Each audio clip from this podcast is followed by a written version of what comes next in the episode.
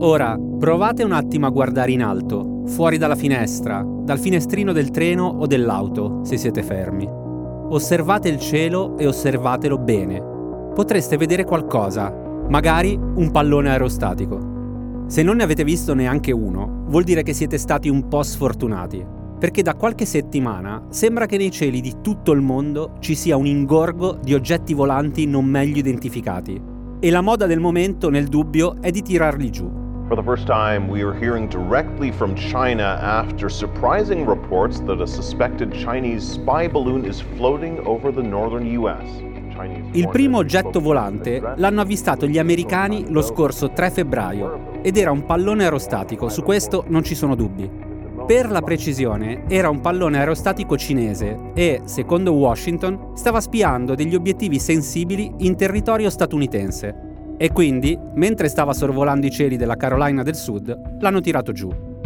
Poi, nel giro di una manciata di giorni, l'aeronautica americana di oggetti volanti sospetti ne ha avvistati altri tre. Non è chiaro di chi fossero e chi ce li avesse mandati lì, ma hanno fatto la stessa fine del pallone cinese in Carolina. Tirati giù sopra l'Alaska, nello Yukon, in Canada, e lo scorso weekend sopra il lago Huron tra Canada e Stati Uniti. Mentre in Nord America questi oggetti volanti non identificati venivano giù come le mosche, anche i cinesi hanno iniziato a dire che di avvistamenti ne avevano fatti pure loro in Asia orientale. Anzi, secondo Pechino, l'anno scorso almeno 10 palloni aerostatici spia americani sarebbero stati rilevati sui cieli cinesi. E quando ascolterete questa puntata, chissà quanti altri palloni saranno stati avvistati o abbattuti. L'oggetto volante che a noi interessa di più è il primo, il pallone aerostatico cinese. Dalla ricostruzione fornita dall'amministrazione americana risulta che lo hanno avvistato per primi alcuni civili che viaggiavano su un aereo di linea commerciale. Ma ovviamente l'esercito americano sapeva già tutto, anche perché non è la prima volta che un pallone straniero si fa un giro nei cieli americani. Il punto è, cosa ci fa un pallone aerostatico cinese in Nord America? Per Washington è un pallone spia, per i cinesi è un pallone ad uso civile, per rilevazioni meteo. Alla fine il presidente statunitense Joe Biden dà l'ordine di abbatterlo e la storia del pallone cinese finisce per aprire una nuova crisi in un periodo molto delicato dei rapporti tra Cina e Stati Uniti. Da qualche mese avevano ripreso a parlarsi, ma adesso, con questo Balloon Gate, le cose si sono complicate le prove di dialogo sono saltate e sia a Pechino sia a Washington è rimasta una sola certezza piuttosto inquietante. Qualcuno sta sabotando il dialogo tra le due potenze. Sono Simone Pieranni e questo è Altri Orienti, un podcast di Cora Media. Ogni settimana vi raccontiamo cosa succede in Asia e come cambia un continente che determinerà anche il nostro futuro.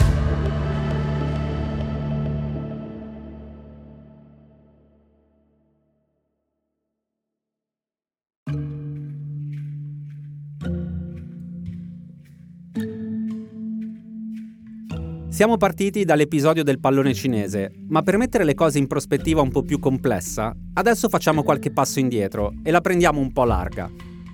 Il primo aprile dell'anno scorso i social cinesi sono stati inondati di post e meme con un numero, 81192, e una frase, per favore ritorna. Era la commemorazione collettiva di una specie di eroe nazionale. Si chiamava Wang Wei era un pilota dell'esercito di liberazione popolare ed era morto esattamente 21 anni prima. È il primo aprile del 2001. Da 100 giorni alla Casa Bianca c'è George W. Bush. Il presidente in Cina è Jiang Zemin.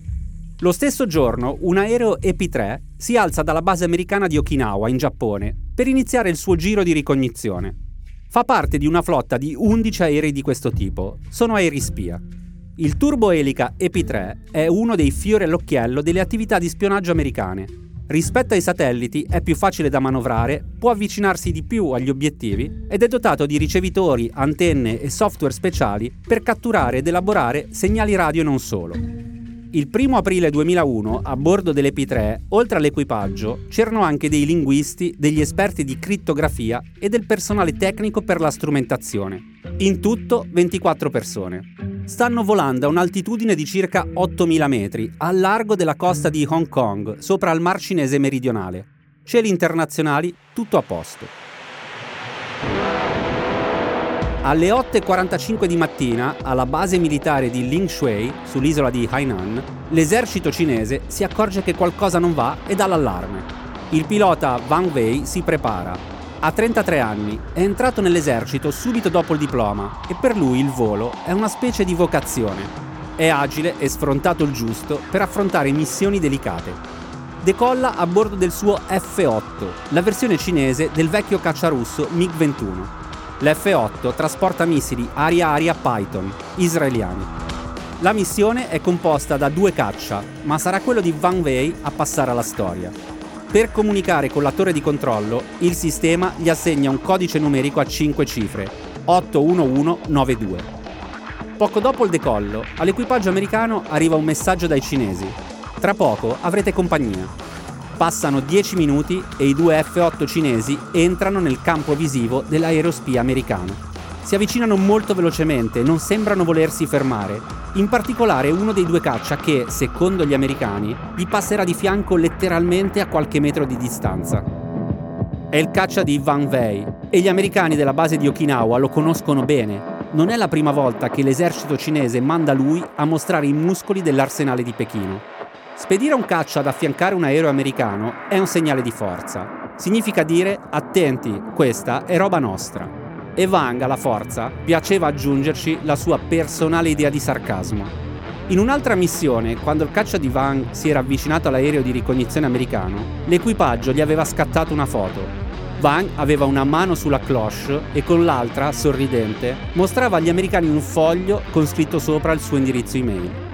Per gli americani Wang era uno sbruffone e avevano già fatto sapere a Pechino che stava esagerando. Va bene affiancarci, sappiamo bene che ci stiamo spiando tutti e fa parte del gioco, ma sfotterci no, non bisogna scherzare col fuoco. Quel primo aprile 2001 Wang, come al solito, è in modalità sbruffone spericolato. Si avvicina col suo caccia una volta, due, tre, sempre più vicino, finché all'improvviso l'aereo di Wang si spezza in due era finito in mezzo a una delle eliche dell'Ep-3 americano. Il suo F-8 comincia a precipitare mentre dal comando cinese urlano 81192 per favore, ritorna. Intanto l'aereo spia americano decide di tornare indietro, ma poi cambia idea. Anche l'Ep-3 ha subito dei danni. La cabina si sta depressurizzando e rischia di precipitare a breve. Pensavamo saremmo morti tutti, ha raccontato anni dopo il pilota ma in quel momento deve decidere in fretta e trova la soluzione. Deve solo sperare che l'aereo possa resistere ancora un po', almeno 140 km, fino all'isola cinese di Hainan. Intanto il resto dell'equipaggio inizia a distruggere la strumentazione. È la procedura standard. Vivi o morti, bisogna evitare di dare informazioni sensibili al nemico. Il pilota americano tenta un atterraggio di fortuna e ci riesce. L'equipaggio è salvo, ma è ad Hainan, dove c'è la base Ling Shui, da dove è partito il caccia di Van Wei. Sono tutti salvi, ma sono in Cina, in territorio nemico, e vengono catturati.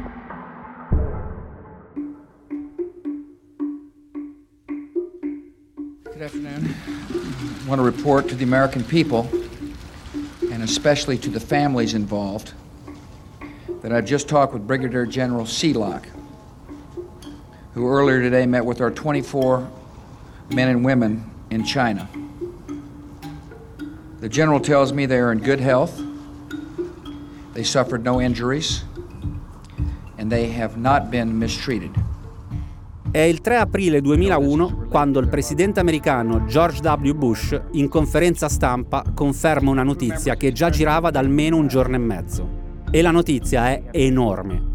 24 americani nelle mani dei cinesi, con un aereo spia in gran parte intatto da poter smontare, osservare e studiare.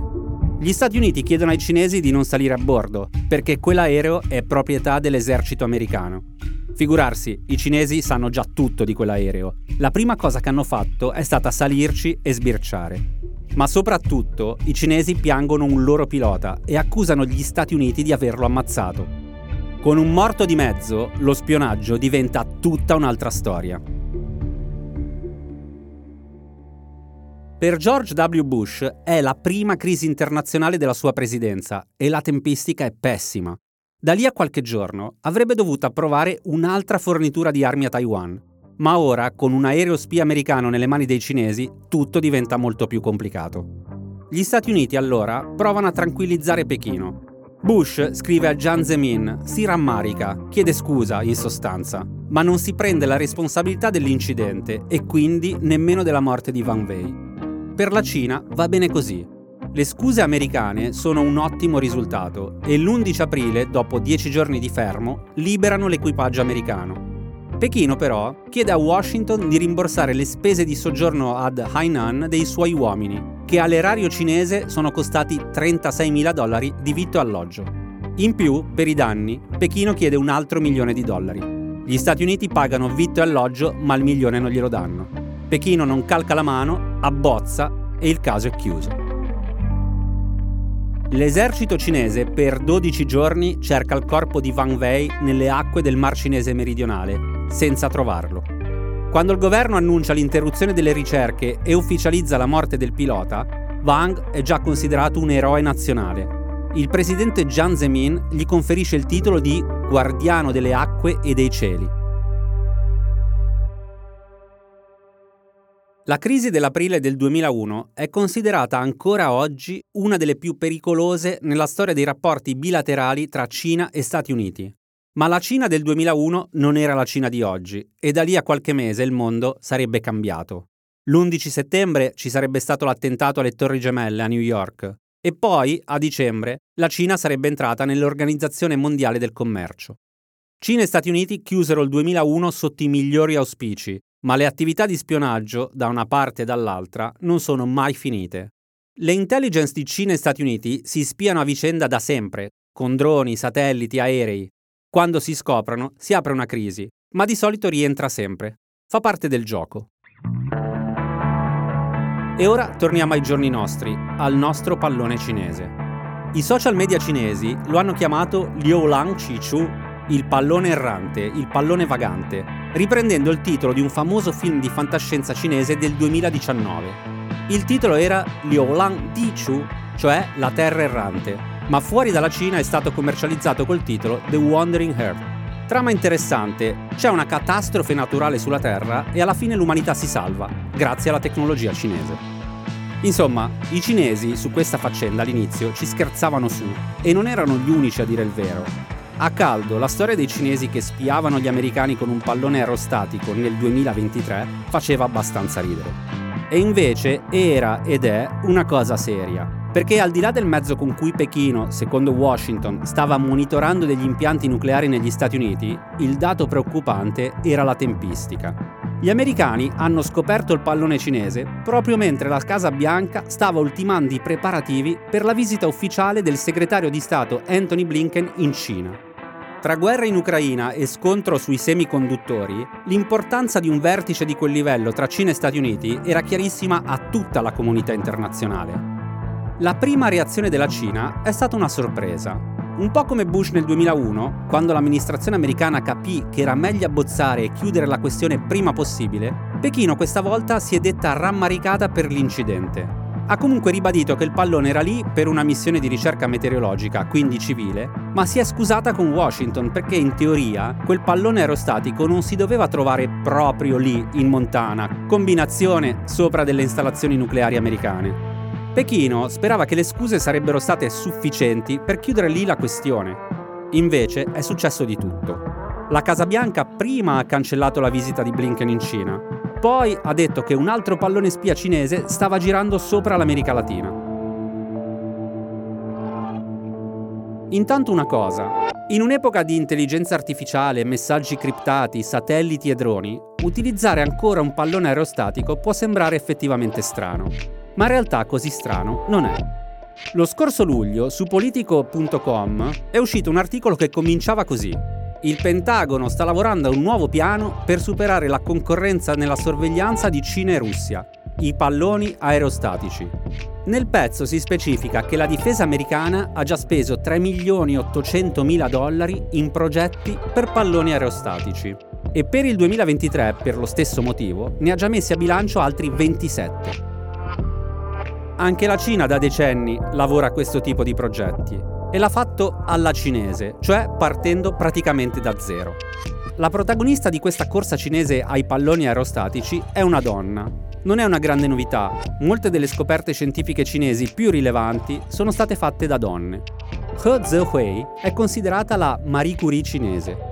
Nata in Cina nel 1914, dopo la laurea in fisica va in Germania, dove si occupa di fisica nucleare lavorando anche per la Siemens, e poi a Parigi, al Marie Curie Institute. Negli anni 40 è già famosa, i suoi articoli sono già stati pubblicati da riviste importanti come Nature. Poi, nel 1948, torna in Cina. Come tanti altri scienziati cinesi che avevano studiato all'estero, sente il richiamo della rivoluzione e decide di voler aiutare il suo paese a modernizzarsi, a realizzare una società nuova, una Cina nuova. Saranno lei e tanti altri scienziati e scienziate a risollevare le sorti della ricerca in Cina, pur in un periodo così tempestoso come fu quello maoista. In Cina He ci torna con suo marito, Chen Sanjiang. E qui dobbiamo aprire una breve parentesi. Chen è il fisico che nel 1955 prenderà in mano il progetto 596, voluto da Mao per le ambizioni nucleari della Cina. In nemmeno dieci anni, nel 1964, la Cina testa con successo la sua prima bomba atomica nella regione dello Xinjiang e, tre anni dopo, sviluppa anche il suo primo ordigno termonucleare. E il merito è tutto di Chen. Nel frattempo, anche He Zihui è impegnata nella ricerca scientifica cinese e nel 1983, con il progetto HAPI, raggiunge risultati importanti proprio nel campo dei palloni aerostatici. Il progetto HAPI come altri che seguiranno, è ovviamente classificato top secret. E fino ad oggi l'intelligence americana si è sempre lamentata di non essere riuscita a scoprire quasi niente dei palloni spia cinesi. Ora che ne hanno abbattuto almeno uno, avranno di che divertirsi. Rimane da capire perché i cinesi, per spiare gli americani, abbiano usato proprio un pallone. E qui si entra in un campo minato fatto di alcune certezze e molte supposizioni. Iniziamo con le certezze. I palloni aerostatici sono ancora oggi utilizzati per scopi di intelligence per vari motivi. Possono viaggiare tra i 24.000 e i 37.000 metri di altezza, cioè a una quota importante e soprattutto superiore a quella del traffico aereo. In più, i palloni aerostatici costano molto meno di un satellite, sono alimentati da pannelli solari e possono portare a bordo parecchie strumentazioni come radar, videocamere e sensori. Gli americani hanno detto che il pallone cinese era grande come tre autobus e sfruttava gli avanzamenti nel campo dell'intelligenza artificiale per trovare e poi mantenere le rotte migliori anche in condizioni climatiche avverse. È un dettaglio non da poco, con questa tecnologia il pallone poteva monitorare i propri obiettivi in modo continuativo e per periodi anche molto lunghi. Ora passiamo alle supposizioni. La prima cosa che non torna è come sia possibile che i cinesi, proprio poco prima di un appuntamento così importante come la visita di Blinken, abbiano fatto una figuraccia così grossa. Non è da loro. Blinken avrebbe dovuto incontrare anche il presidente Xi Jinping non che ci si aspettasse granché dalla visita, ma in Cina si respirava un'aria di ottimismo, una specie di onda lunga dell'incontro che c'era stato tra Xi Jinping e Biden lo scorso novembre al G20 in Indonesia. The Chinese leader Xi Jinping and US President Joe Biden have had face-to-face talks ahead of the G20 summit, their first since uh, Mr. Biden entered the White House. Lì i due leader si erano parlati ed erano sembrati in gran forma. Sì, arrivava dal congresso del partito che lo aveva rinominato per la terza volta consecutiva presidente di tutto. Biden arrivava dalle elezioni di metà mandato, dove i democratici avevano tutto sommato retto, o comunque non avevano perso, come capita quasi sempre al partito che esprime il presidente in carica. Xi Jinping e Biden al G20 avevano parlato di linee rosse da non superare, ma più che al contenuto, gli analisti internazionali avevano guardato alla forma, era stato un incontro cordiale, una riapertura importante dopo la crisi estiva aperta dalla visita dell'allora speaker della Camera Nancy Pelosi a Taiwan. L'impressione generale era che se Stati Uniti e Cina riprendono i loro rapporti e tornano a parlarsi, è un fatto positivo per tutti. È vero, questo riavvicinamento arrivava in un momento comunque delicato, in mezzo allo scontro tecnologico tra le due potenze che abbiamo raccontato nella puntata sui semiconduttori ma allo stesso tempo il dialogo tra Pechino e Washington sembrava poter rilanciare la speranza della fine del conflitto in Ucraina. Stati Uniti e Cina, prima del G20, avevano dato ampi segnali di una specie di insofferenza nei confronti della guerra in Ucraina. Per ragioni diverse, sia Biden che Xi sembravano aver trovato il modo di parlare anche di quello. Poi è arrivato il pallone. La Cina, dopo le scuse, si è di nuovo innervosita. La notizia dell'abbattimento e le accuse americane di spionaggio hanno portato Pechino a controaccusare gli Stati Uniti di una reazione spropositata, come in effetti è parsa un po' a tutti, ci arriveremo. Poco dopo, il Ministero della Difesa cinese ha smesso di rispondere alle telefonate del Pentagono. Ma anche dentro il governo cinese sembra esserci qualcosa che non torna. Se la leadership di Xi Jinping è stata caratterizzata da una rinnovata assertività, è anche vero che il presidente cinese in questo periodo sembra essere la vera colomba del Partito Comunista Cinese. Sembra cioè che la leadership del PCC abbia ormai deciso di rimettersi a parlare con Washington, quantomeno per assicurarsi meno pressioni internazionali e poter tornare a parlare anche con l'Unione Europea. Alla Cina serve stabilità e prima della crisi del pallone l'approccio sembrava essere legniamoci pure sui semiconduttori ma non scherziamo sul resto. Solo che a un certo punto la CNN ha riportato una notizia particolare emersa da fonti dell'amministrazione americana, secondo cui Xi Jinping non sarebbe stato a conoscenza della missione del pallone aerostatico. E questo apre una marea di possibilità. Da un lato è lecito non prendere proprio per oro colato un'indiscrezione fatta filtrare dalla Casa Bianca in un momento come questo. Pensare che Xi Jinping fosse all'oscuro dei piani di spionaggio della sua intelligence cozza non poco con il Xi Jinping che abbiamo imparato a conoscere in questi anni, un leader accentratore che vuole sempre essere aggiornato su tutto. Dall'altro lato, sappiamo anche che Xi Jinping riteneva molto importante l'incontro con Blinken. Se decidiamo di non credere alla notizia della CNN, è comunque difficile pensare che Xi Jinping abbia dato l'ok a una provocazione così evidente in un periodo così delicato. È una mossa troppo maldestra e non si riesce a immaginare cosa può tirarci fuori di buono la Cina da una storia così.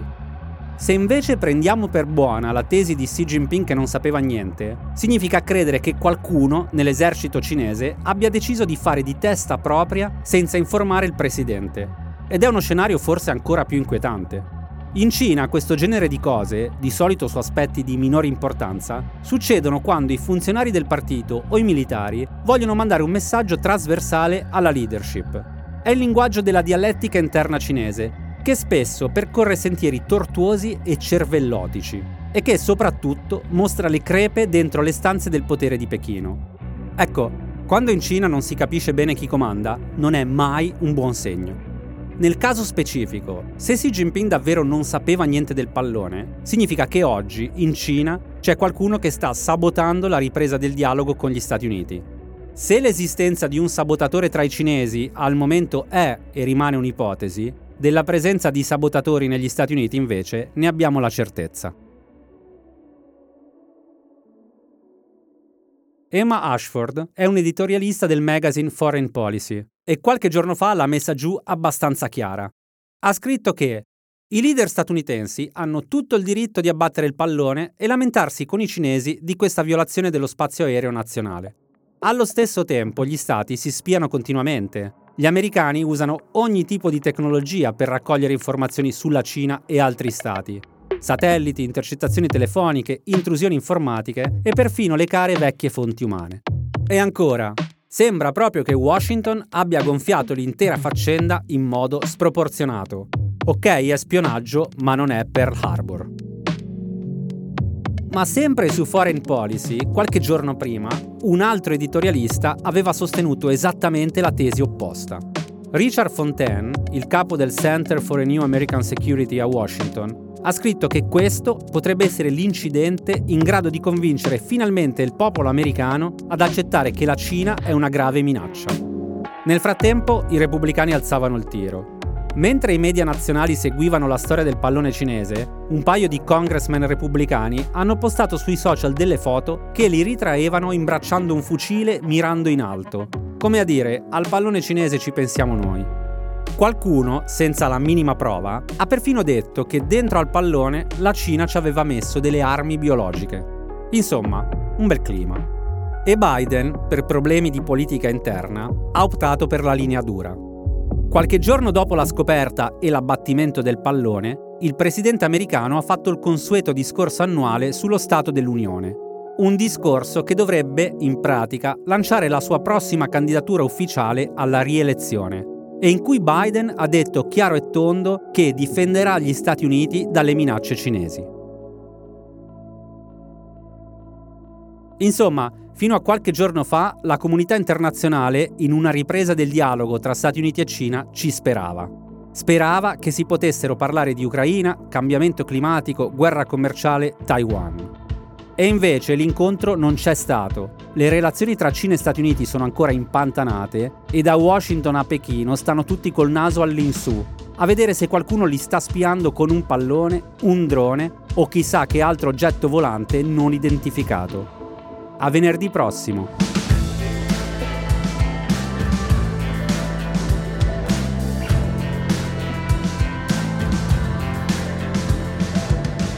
Altri Orienti è un podcast di Cora Media, scritto da Simone Pieranni e Matteo Miavaldi.